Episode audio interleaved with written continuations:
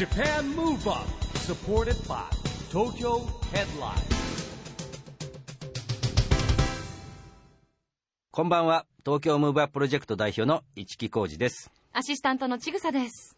ジャパンムーブアップこの番組は日本を元気にしようという東京ムーブアッププロジェクトと岡山ムーブアッププロジェクトが連携してラジオで日本を元気にしようというプログラムです。はい。またフリーペーパー、東京ヘッドライン、岡山ムーブアップとも連動して、いろいろな角度から日本を盛り上げていきます。はい。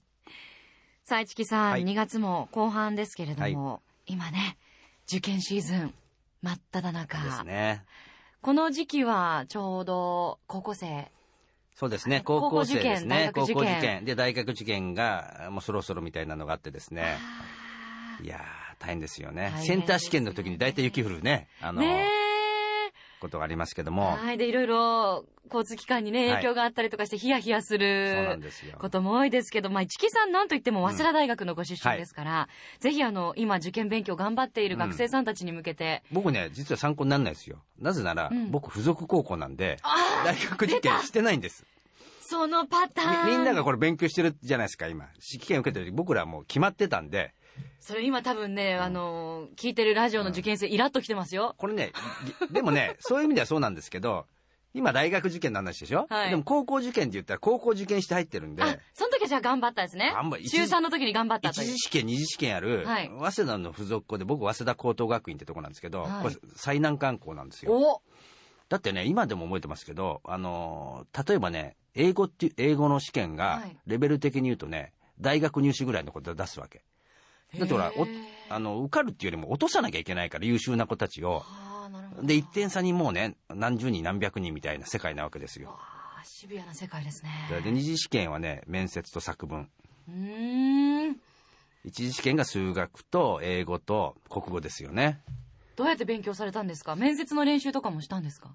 いや面接の練習はしないまず一次試験受かんないと二次試験いけないからまあ面接はもう出たとこ勝負じゃないですか。で僕ねすごい思い出で残ってるのは受験した時に数学の問題がね普通の試験問題って計算問題とかちょっと文章題とか簡単のから入るのが普通なのよ。うん。ね、1番目から2次関数かなんかボンと出てて、しかも答えがね13分のルートいくつみたいなこんな計算間違えたんじゃないかと思わせるようなのが出るわけですよ。やらしいですね。やらしいですよ。で難しい問題を先に持ってきてて実は後ろの方に簡単な問題とかあるわけ。でこれは受験勉強の時に教えられるからうん。パッと見てあの難しかったらあの一旦次のね問題飛ばして、はい。だってトータルの点数で受かるんですからね、うんうんうん。そうですよ。懐かしいですね。じゃあ1問目に難しい問題が出ても、うん。まあその手口に引っかからずらず。動揺せず落ち着いて次の問題行きましょうっていうねうん。ことですそうです。受験生の皆さん頑張ってください、はい。そしてぜひあのこの30分間はね番組にお付き合いいただいて息抜きしていただくといいですね、はい。この番組では毎回日本を元気にしてくれるゲストをお呼びしています、はい。今夜のゲストも早稲田大学ご出身そうのなんですよね。方石田さん早稲田大学出身なんですよね。はい、うん。石田純一さんをお迎えします、はい。どういうお付き合いなんですか？石田さんはですね、まあ、なんとなくむむ昔からいろんなとこでお会いはしてたんですけれども、まあ、一番縁が深まったのはですね、まあ、結婚式な何回かされてるんですけどね。あの はい。東尾理子ちゃんとの結婚式はい。に呼んでいただいてですね、なぜかちょっと石田さんの仕掛けでですね主賓席に僕の席がありました。安倍首相とかですねそれこそ水野さんです。あとサントリーの鳥居さんソニーの森田さん。ね、えーあとピザーラの社長の浅野さんとかですねあとお王監督王貞治さん。大貞治さん。それから小倉さん、小倉さん、はい、あと日テレの今専務になった小杉さん。こういう方たちで僕一番後輩ですよ。あ一番その中でお若かった、で石田さんなんで僕あの席なんですかって言ったらかっこいいこと言うわけですよ。多分本当は違うと思うんだけど一木君はねこの人たちと出会っといた方がいいんですよ。だから僕あの席にしました。えーかっかっこいい。人と人をつなげるという。こいいかっこいいですねそりゃモテると思います、まあでもねトレンディードラマの時代知らないですか？私でもしもちろん知ってます。リアルタイムでもあの覚えてますし。最近になってまたあの抱きしめたいシリーズを、うん。あのビデオ DVD で借りて全部見直したりとかですね、もうだってトレンディードラマといえば昔の石田純一さんでしたもん。ですよね。でも今60歳ですからね。信じられないですね。若さの秘訣なんかもぜひお伺いしていきましょう、はい。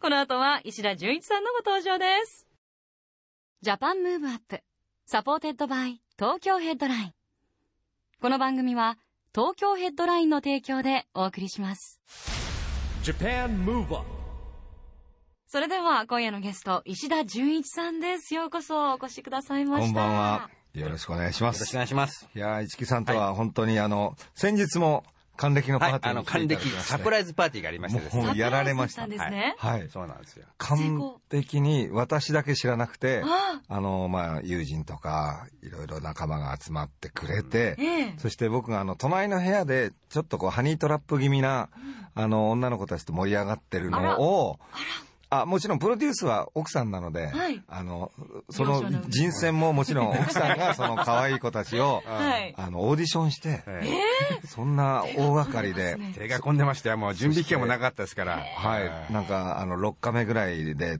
撮ってたらしいんですけど、それを、あの、同時に、その200人ぐらいが、えーその隣の大きなはい。スタジオといいますか、はい。こう、ククラブのみたいなその空間スペースなんですけども、ええ。そこに集合してみんなで笑っていたという。パブリックビューイングパブリックみたいなパブリックビューイング。されちゃいました。はい。しかも、沖縄で泊まりに行こうね、みたいな、なんかそんな話恐ろしいいやこれね恐ろしいですよ。メモリアルなわけですよ。あの、石田さん60歳。はい。うんおめでとう見えないですけどね。もう本当に若々しい。で還暦なんで、これやっぱなんかやろうぜみたいなのね特にあの、奥様がですね、知恵を絞っていやー言ってみたいですねで。も逆にビットに富んでて素敵な奥様ですよねいや、ちょっとあの、ウィットに富みすぎてますよね。あの、あの瞬間っていうか、要するに、あの、その後、それが続いてまして、そしたら奥さんが、その、まあ、カメラの後ろに映った、後ろっていうか、僕の後ろで奥さんがこう、なんかこう、ふざけながらう映ってるんですよ。こっちが女の子でなんかいろいろ喋ってるのに、その後ろで。ええ後ろでもうその辺もすごく面白かったらしいんですが、一番やっぱクライマックスは奥さんがトントンって言って、あの僕の肩を叩いて、はいこうやって僕があの振り返った瞬間ですね。なぜここに リコがいるんだろうって思った瞬間に、やっぱり人間ってもう考えたくないことが出てくると、うん思考をスパーンとこう、ああの、シャットダウンするんですかね。ええそんなことが起きまして。うん軽い、まあ、医学的に言う、こう、脳死状態のような、ええじゃあその時はもうはってもう止まっちゃった止まっちゃいまして、まあ、その瞬間が一番笑いが大きかったらしいですけどね。だってその後人間何もすることないんで、俺、振り返ってもう一回水を飲みました、こうやって。どっかちょっと冷静になってまず一口水を飲もうっていう気にそれをなるんでしょうね、ね仲間内も見てたんですけど、その中にね、東お父さんもいましたからね。見てるわけですよ。いやいや、一緒に。参りましたね。でも愛されてらっしゃいますよねもちろんですけれどうねも本当にもう、人生を楽しみ、人に愛されという、まあ、これが理想ではあったんですけどね、ずっと生き方的な、なんかそんな風にありがたくなっちゃってるかな、みたいな感じはあります。その場にいらした市木さん、はい市木さんありがとうございました。いやいや。ねあのー遅い時間から集まるんですから、みんなで。で、ほら、あの、時間またぎで、誕生日なんで。そうですね。いわゆるカウントダウン。はいカウントダウンですから相談形式で、そうだったんですねでも今日も真っ赤な生徒のお似合いでカーディガンが。ねねえ。いや、僕だから60歳になったからこれ着て違うっていうことなんですけど。還暦カラーというわけではなかった。んです還暦カラーじゃない。ってことですねね。でもよくお似合いですそんなもんです。はい。いえいえいえで石田さんとのですね、はい。かなり深まりましたっていうか、僕結婚式呼んでいただいたんですよ。はい。参加させていただきまして。あ。りがとうございます。あの、よくいろんなところで話題になるんですけども、すごくですね、あの、主賓のいろんな方がいる席にですね、私ポツンとこう、弱小の私がですね、安倍総理からね、僕この番組で水野さんからですねピザラの浅野社長からね、サントリーの鳥鳥居さんとか、もうあと、大貞治さんですよ。はい。そこに私が、座っておりまして。ふさわしく座っていただきまして。でもあの時、あ安倍さんのスピーチも、まあ当時野党で、えーそれこそ民主党がね、はい。あの政権を取ってらっしゃったので、いわゆる、あの、一番、ま、まあなんていうか自民党的には、あの、珍しい、ん。あの、結構伸び伸びした雰囲気で、はい。非常に、あの、話が楽しくて、安倍さんいいね、みみたいな、もう一回総理になんないかね、とか、そういう声が起きたらしいですね。ああ、なるほど。え確かにそうかもしれないですね。ど同級生っていうか、あの、年同級生です。一緒ですよね。はい。はい。もう、あのー最初の、その、選挙に立候補する時からの知り合いで、なるほど。まあ、あの、応援とかもまあ、応援しなくたって受かるからって、俺らがいつも言ってたんだけど、いやうん、そうでもないからとか、まあ、おっしゃって、ちょうど、もうその頃からの縁なので、はい。長いですよね、本当にね。うん市木さんとは初めはどういう石田さんはですね、まあ、僕もそのバブル時代からいろんなイベントとかやって、はい。まあずっとまあいわゆる六本木っていうんですかね麻布っていうんですかおそういうところにはずっといましたんで、多分いろんなところでお会いはしてたんですよ。だどどこでどうかって線を引くとですねちょっと僕も思い出せない。人脈的には被るところは多々あるんですけれども、でもバブル期で言いますと、お二人ともこのザ・バブルをもうメインストリーム引っ張でった？ですよね。はい。ですかバブル時代のお話ももちろん石田さんはトレンディ俳優として、うん。まあ市木さんはもう学生の時から。まあ、僕らディスコとかですよ、マハラジャとか、そうですね。ディスコブームで、はい。昔はですね、えー一流国内の一流都市の条件っていうのが、はい。あの丸いマハラジャリクルートがあるとこって言われたんですよ。丸いとマハラジャとリクルートがある。はい。まあ、だいぶなくなりましたけどね、全体的に。いやいやいやいやいや。でも本当にあの元気というよりもそのまあもちろんある意味の幻想でもあったのかもしれないけどこう果てしなく高度成長が右肩上がりが続いていくだろうとあのそういう部分はあったですけれども、まあ、右肩上がりなのはねこう体重とかだけっていう人もいるけれども あの実際日本も本当にここ20年はちょっとまあいろいろこうリセッションですよ。うん。あの調整ですよある意味のね、ただ僕らあの、まあ、経済とかマーケティングが、はい。あのまあ、専門だったので、あのもちろん経済学というのがあのケインズの経済学がそもそもあのこれは申し訳ないですけれども今の実体経済に合わない、うん。それを信奉している人はちょっと社会主義的なうん。それからそのいわゆるこう公共事業や公共投資とか、そういうこう政府が誘導していくっていう、うん。もちろんそれも必要なんだけれどもあの得てしてその日本とかって借金が多いから反対にあの金利があまり上がんない方がいいというようなそういう誘導とかあって長い間こうやってデフレになっちゃったんですよ。だから日本が元気がなくなったっていうのもやっぱりその時のリーダーたちが経済界やそれから政治なんかのリーダーたちがやっぱりあの舵取りというかをあのまあ5年10年あるいは自分の任期だけっていう風なそういう風に考えがちだったんで、僕はねやっぱりこれからはその50年100年先を見ていくようなそれこそ幕末の頃のような、まあ、そういうあの世界観というか、そういうビジョンを大きなビジョン、グランドデザインをできる人がね、やっぱりこうやっていくべきだというふうに思いますよね。石田さんね聞いてたら分かるでしょ博学なんですよ。本当そうですよね。結構ね何でも何聞いても答えてくれますよ。いいやいや、でも楽しかったですよね、はい。あのバブル自体は。とにかく、まあ、その、いろんなものが値上がりしていくっていうのはちょっと、まあ、いかがなものかという部分もありますけど、とにかく人がみんな元気で、えー何でもできるぞというふうに、まあ、思っうんていた頃ですよね。はいでもどうでしょう。今、まあ、6年後に2020年東京オリンピック・パラリンピックも決まって、はい。また少し右肩上がりの流れかなというところなんですがそうですよね。ま招致ず、活動ではご活躍も。石田さんもね、すごいあのはい。協力していただいて、逆にいろんな人にも声をかけていただいてですね、うん。石田さんも本当に人脈広いですから、はい。本当にね、いろんなことで協力してもらいましたよ。そうなんですよ。女子大生の人脈だけじゃないんですよ。そっちも、あの、キープしつつ、はい。歴代ね、やっぱり、あの、皆さんお姉さんになっていくと、後輩をちゃんと紹介していくといいいシステムができ素晴らるわけですね。しいシステムを構築しながら、はい。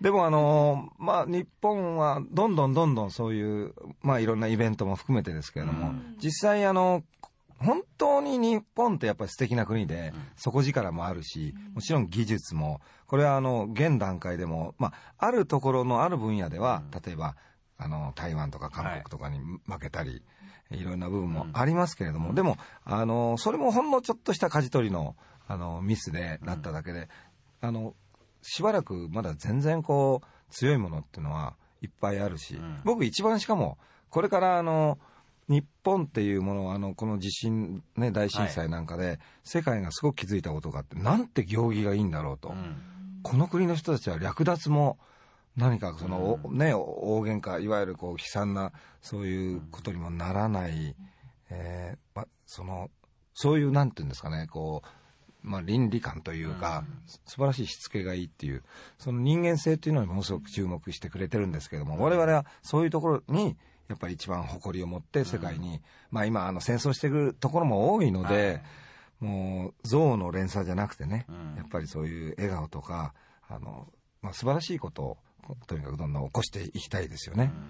石田さん、この番組はですね、はい。ジャパンムーブアップと言いまして、ええ。ラジオで日本を元気にしようという一応テーマになってるんですけど、はい。まあ、石田さんはね、もう、あなんて言うんだろう、石田さんのもう今、生き様自体がね、もう、皆さんを元気にしてると思うんですが、元気の象徴っていう感じですよね。笑いを取ってますから。いやいね。や、多少。いやいやはい。このね、石田さんが考える日本を元気にするはい。プランって何かあります？やっぱり、あの、笑顔っていうのが人をとにかくこう元気にするし、こう励ますっていうことをすごく感じるんですね。はい。僕らもあるところに行ったらすごくあの、まあ、笑顔で歓迎してくれて、わーとかなったりすもうすごくあの励まされますよ。だけどあの逆に自分たちもそういうことをあとにかく届けていこうと、あの一つ一つですね。つまりあの社会に輝きを与えるような仕事をやっぱりしていきたいんですよね。実を言うとあのドラマなんかで、まあ、ラブシーンとか、ね、そんなストーリーが実は多かったんですけれども、その時でもやっぱりあのテーマっていうのは、まあ、例えば相手がや安田成美さんや、あの鈴木花美さんだったりし,、てでこっちがこうパッてね、向こうになんていうんですかまあ、ちょっと微笑んだりとか、あのまあ、ラブシーンだからいろんな話してチューみたいな感じになって、でもそういう時でもあのテーマはいつも一個でしたね。人生っていいよねって。こんなバカだけどね。あの人生って素晴らしいよね。うん。あの本当人間って、まあ、人間参加ですよね、そういうものをこう届けられたらいいなっていうそういうこのワンショットの目線だったりするもんですから、それはもちろん言葉でもあの実際もっと直接届くかもしれないし、でも映画やあの演技でもそういうことを感じてもらうために頑張ってたつもりですけども、だからこれからもあの本当に一つ一つなんですけどええ何か大きなことを、まあ、あのやれる人はやっていただきたいけどあの地味でもいいからこう社会に、えーこう活力と輝きを与えるような、えーその仕事をしていきたいですね。石田さんって結構、結構じゃないな。本当に、あの、知識もすごい何でもできるじゃないですか。だってゴルフもうまいでしょ？でねテニスもできるでしょ？みたいなね。中途半端すなごいですよ。本当に。いろんなことに造形も深くてらして。いやいや、あの、もう本当にね、あの、好きなだけです。だから、僕ね、あの、何事にも関心を持って、それから感動する心を持って、そして感謝の心を持ってという、この三冠王に、これあの、よく、えー北原さんね、はいあの方がおっしゃってる、あの、ブリキのおもちゃとかやってらっしゃる。はい。あの方もまずね、それこそ僕らより上なんですけども、常にこう、いい顔してる。すごくこう、生き生きと、しかも笑顔が多い。まあ、あの、普通の方の5割、8割ぐらいアップで、あの、本当に笑顔が多い,、多い方なんですけども、やっぱり、その、どん、何事にも関心を持って、つまり、周りの人や、あの、ちょっと、もちろん、あの、いろんなことあるじゃないですか、最近だったら、もちろん、あの、いろんな大地震があったり、あるいは、あの、まだ避難してね、帰れない福島の人たちもいる。だから、忘れちゃいけないんですよ。それが一番失礼なんですよ。だからそういう方たちにもう常にこうまあ一挙手一投足というか、やっぱりあの自分たちももうね注目してますよ見てますよ気にしてますよっていうのを送り続けなくちゃいけないと思うし、無視されるって一番なんかあの寂しいですもんね。ね。そうですね。そういうのはお互い、やっぱり関心を持って、それからもう、うんもうどういうことでも感動する心を持って、そしてあの今我々がこうやっているのも、それは例えばいろんな歴史の縦のラインとかもあって、こうやって日本は平和ではい。繁栄してるわけだから、そういう人たち、こう目に見えない人たちにも感謝する心っていうのがおかげさまでという意味なんです。あの、影っていうのは、ね、もともと目に見えないものはいっていうこう日本語の意味があるんですけれども、そのおかげさまっていうのは、まあ先祖でもね、自分たちの、あの、まあ直接血が繋がってなくても、いろんなその、まあ先代というか前の時代生きた方があって我々いるわけじゃないですか。そういう感謝の心も持っていきたいので、僕たちはやっぱり当然こう持続可能な社会えに、あの、やっぱりしかも盛り上げて元気にして、そして次の世代に渡していこうと。ああ、こんなやつもいたな、みたいな、あの、まあ忘れ去られるのも早いんですけど、あの、本当に。でもぜひね、そういう何かちょっとした証になるような運動みたいな。活動もしていきたいですね。一木さんはだから偉い。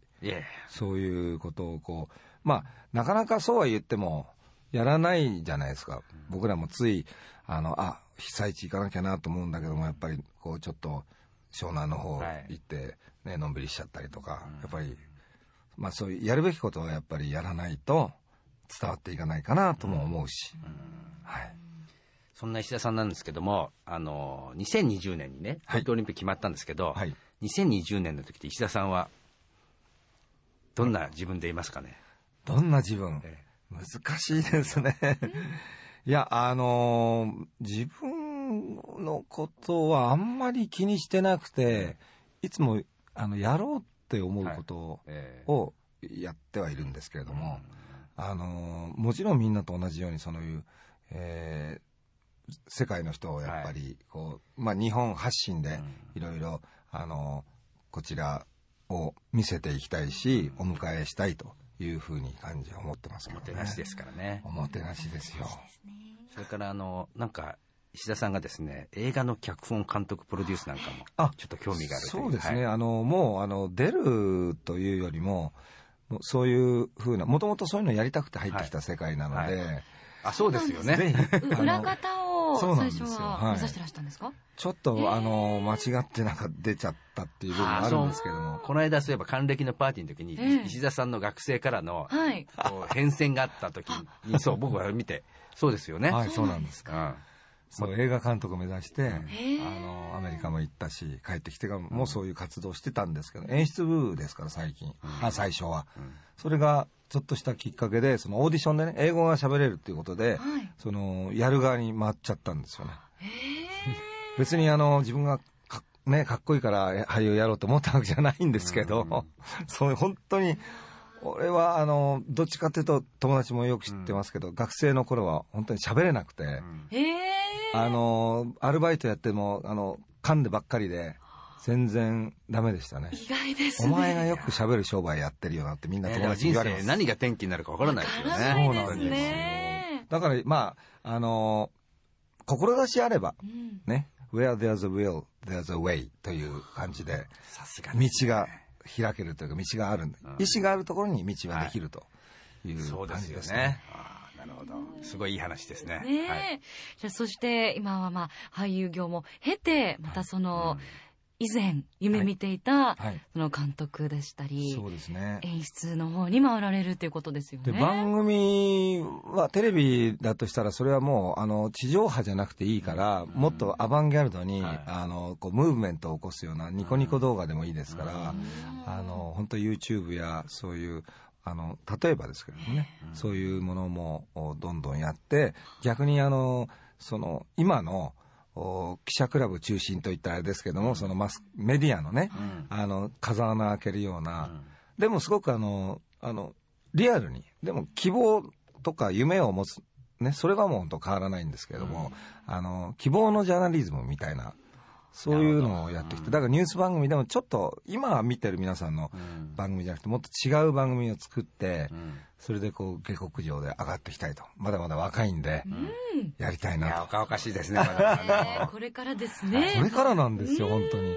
今までは。もう元気づけられちゃう石田さんに言われて、俺ももうちょっとね、やることあるぜ、みたいな本当ですよ。いやいや、本当に10。歳も市木さん若いんですから。はい。僕ね、いつも言ってるんですよ。あの、年を重ねることはそんなに、まあ、あの、悲しいことでもなくて、昨日よりも今日、今日よりも明日、素敵な人間にもなれるんですけども、ただ、一つだけ、その、挑戦しましょうと。ん今までやれなかったこととか、あのね、んやりたかったことがもしかあるじゃないですか。それをみんな挑戦しましょうよ、というふうにいつも言ってるんですけども、ぜひ、素晴らしいですこのね。ジャパンムーブアップ、はい。お聞きの皆さんにはいその言葉を、はい、差し上ありがとうございげたいなとますもう思います。はい。ありがとうございます。では、この番組は岡山でもオンエアされているんですが、ぜひ岡山のリスナーさんに元気になるメッセージも一言いただければと思うんですが。はい。もう、あの、岡山はものすごく縁がありまして、僕、本名が太郎で、うちの姉貴が桃子なんですけど、桃太郎。桃太郎ですね。でもね、本当にあの、岡山にはすごく仲いい友達が多くてですね、ね今でもよく、あの、もちろんゴルフも含めてご飯食べに行ったりとか、いろいろこう交流は続けてます。でもいいところですね。はい。あの、日本のある意味こう、中心というか、もう本当に真ん中に位置するような、あの、とっても穏やかで、えー素晴らしいところだと思います。また遊びに行きたいです。はいじゃあ岡山にいらっしゃる方はもしかしたらゴルフ場などではい石田さんにお会いできるかもしれないですね。当時が丘とか。はい今夜のゲストは石田純一さんでした。どうもありがとうございました。ありがとうございましたありがとうございました。Japan Move Up, Move Up.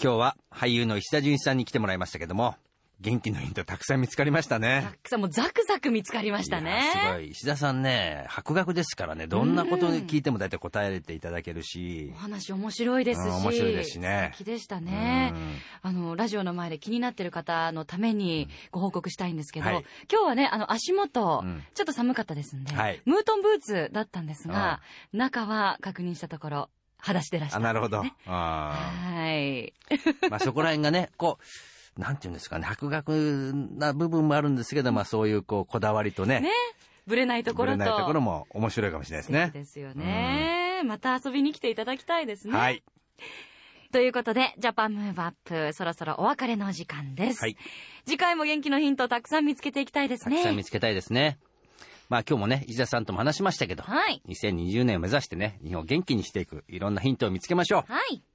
ジャパンムーブアップお相手は一木広治とちぐさでした。それではまた来週 Japan Move Up, supported by Tokyo Headline。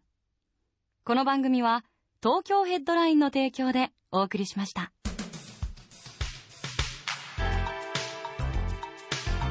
Japan Move.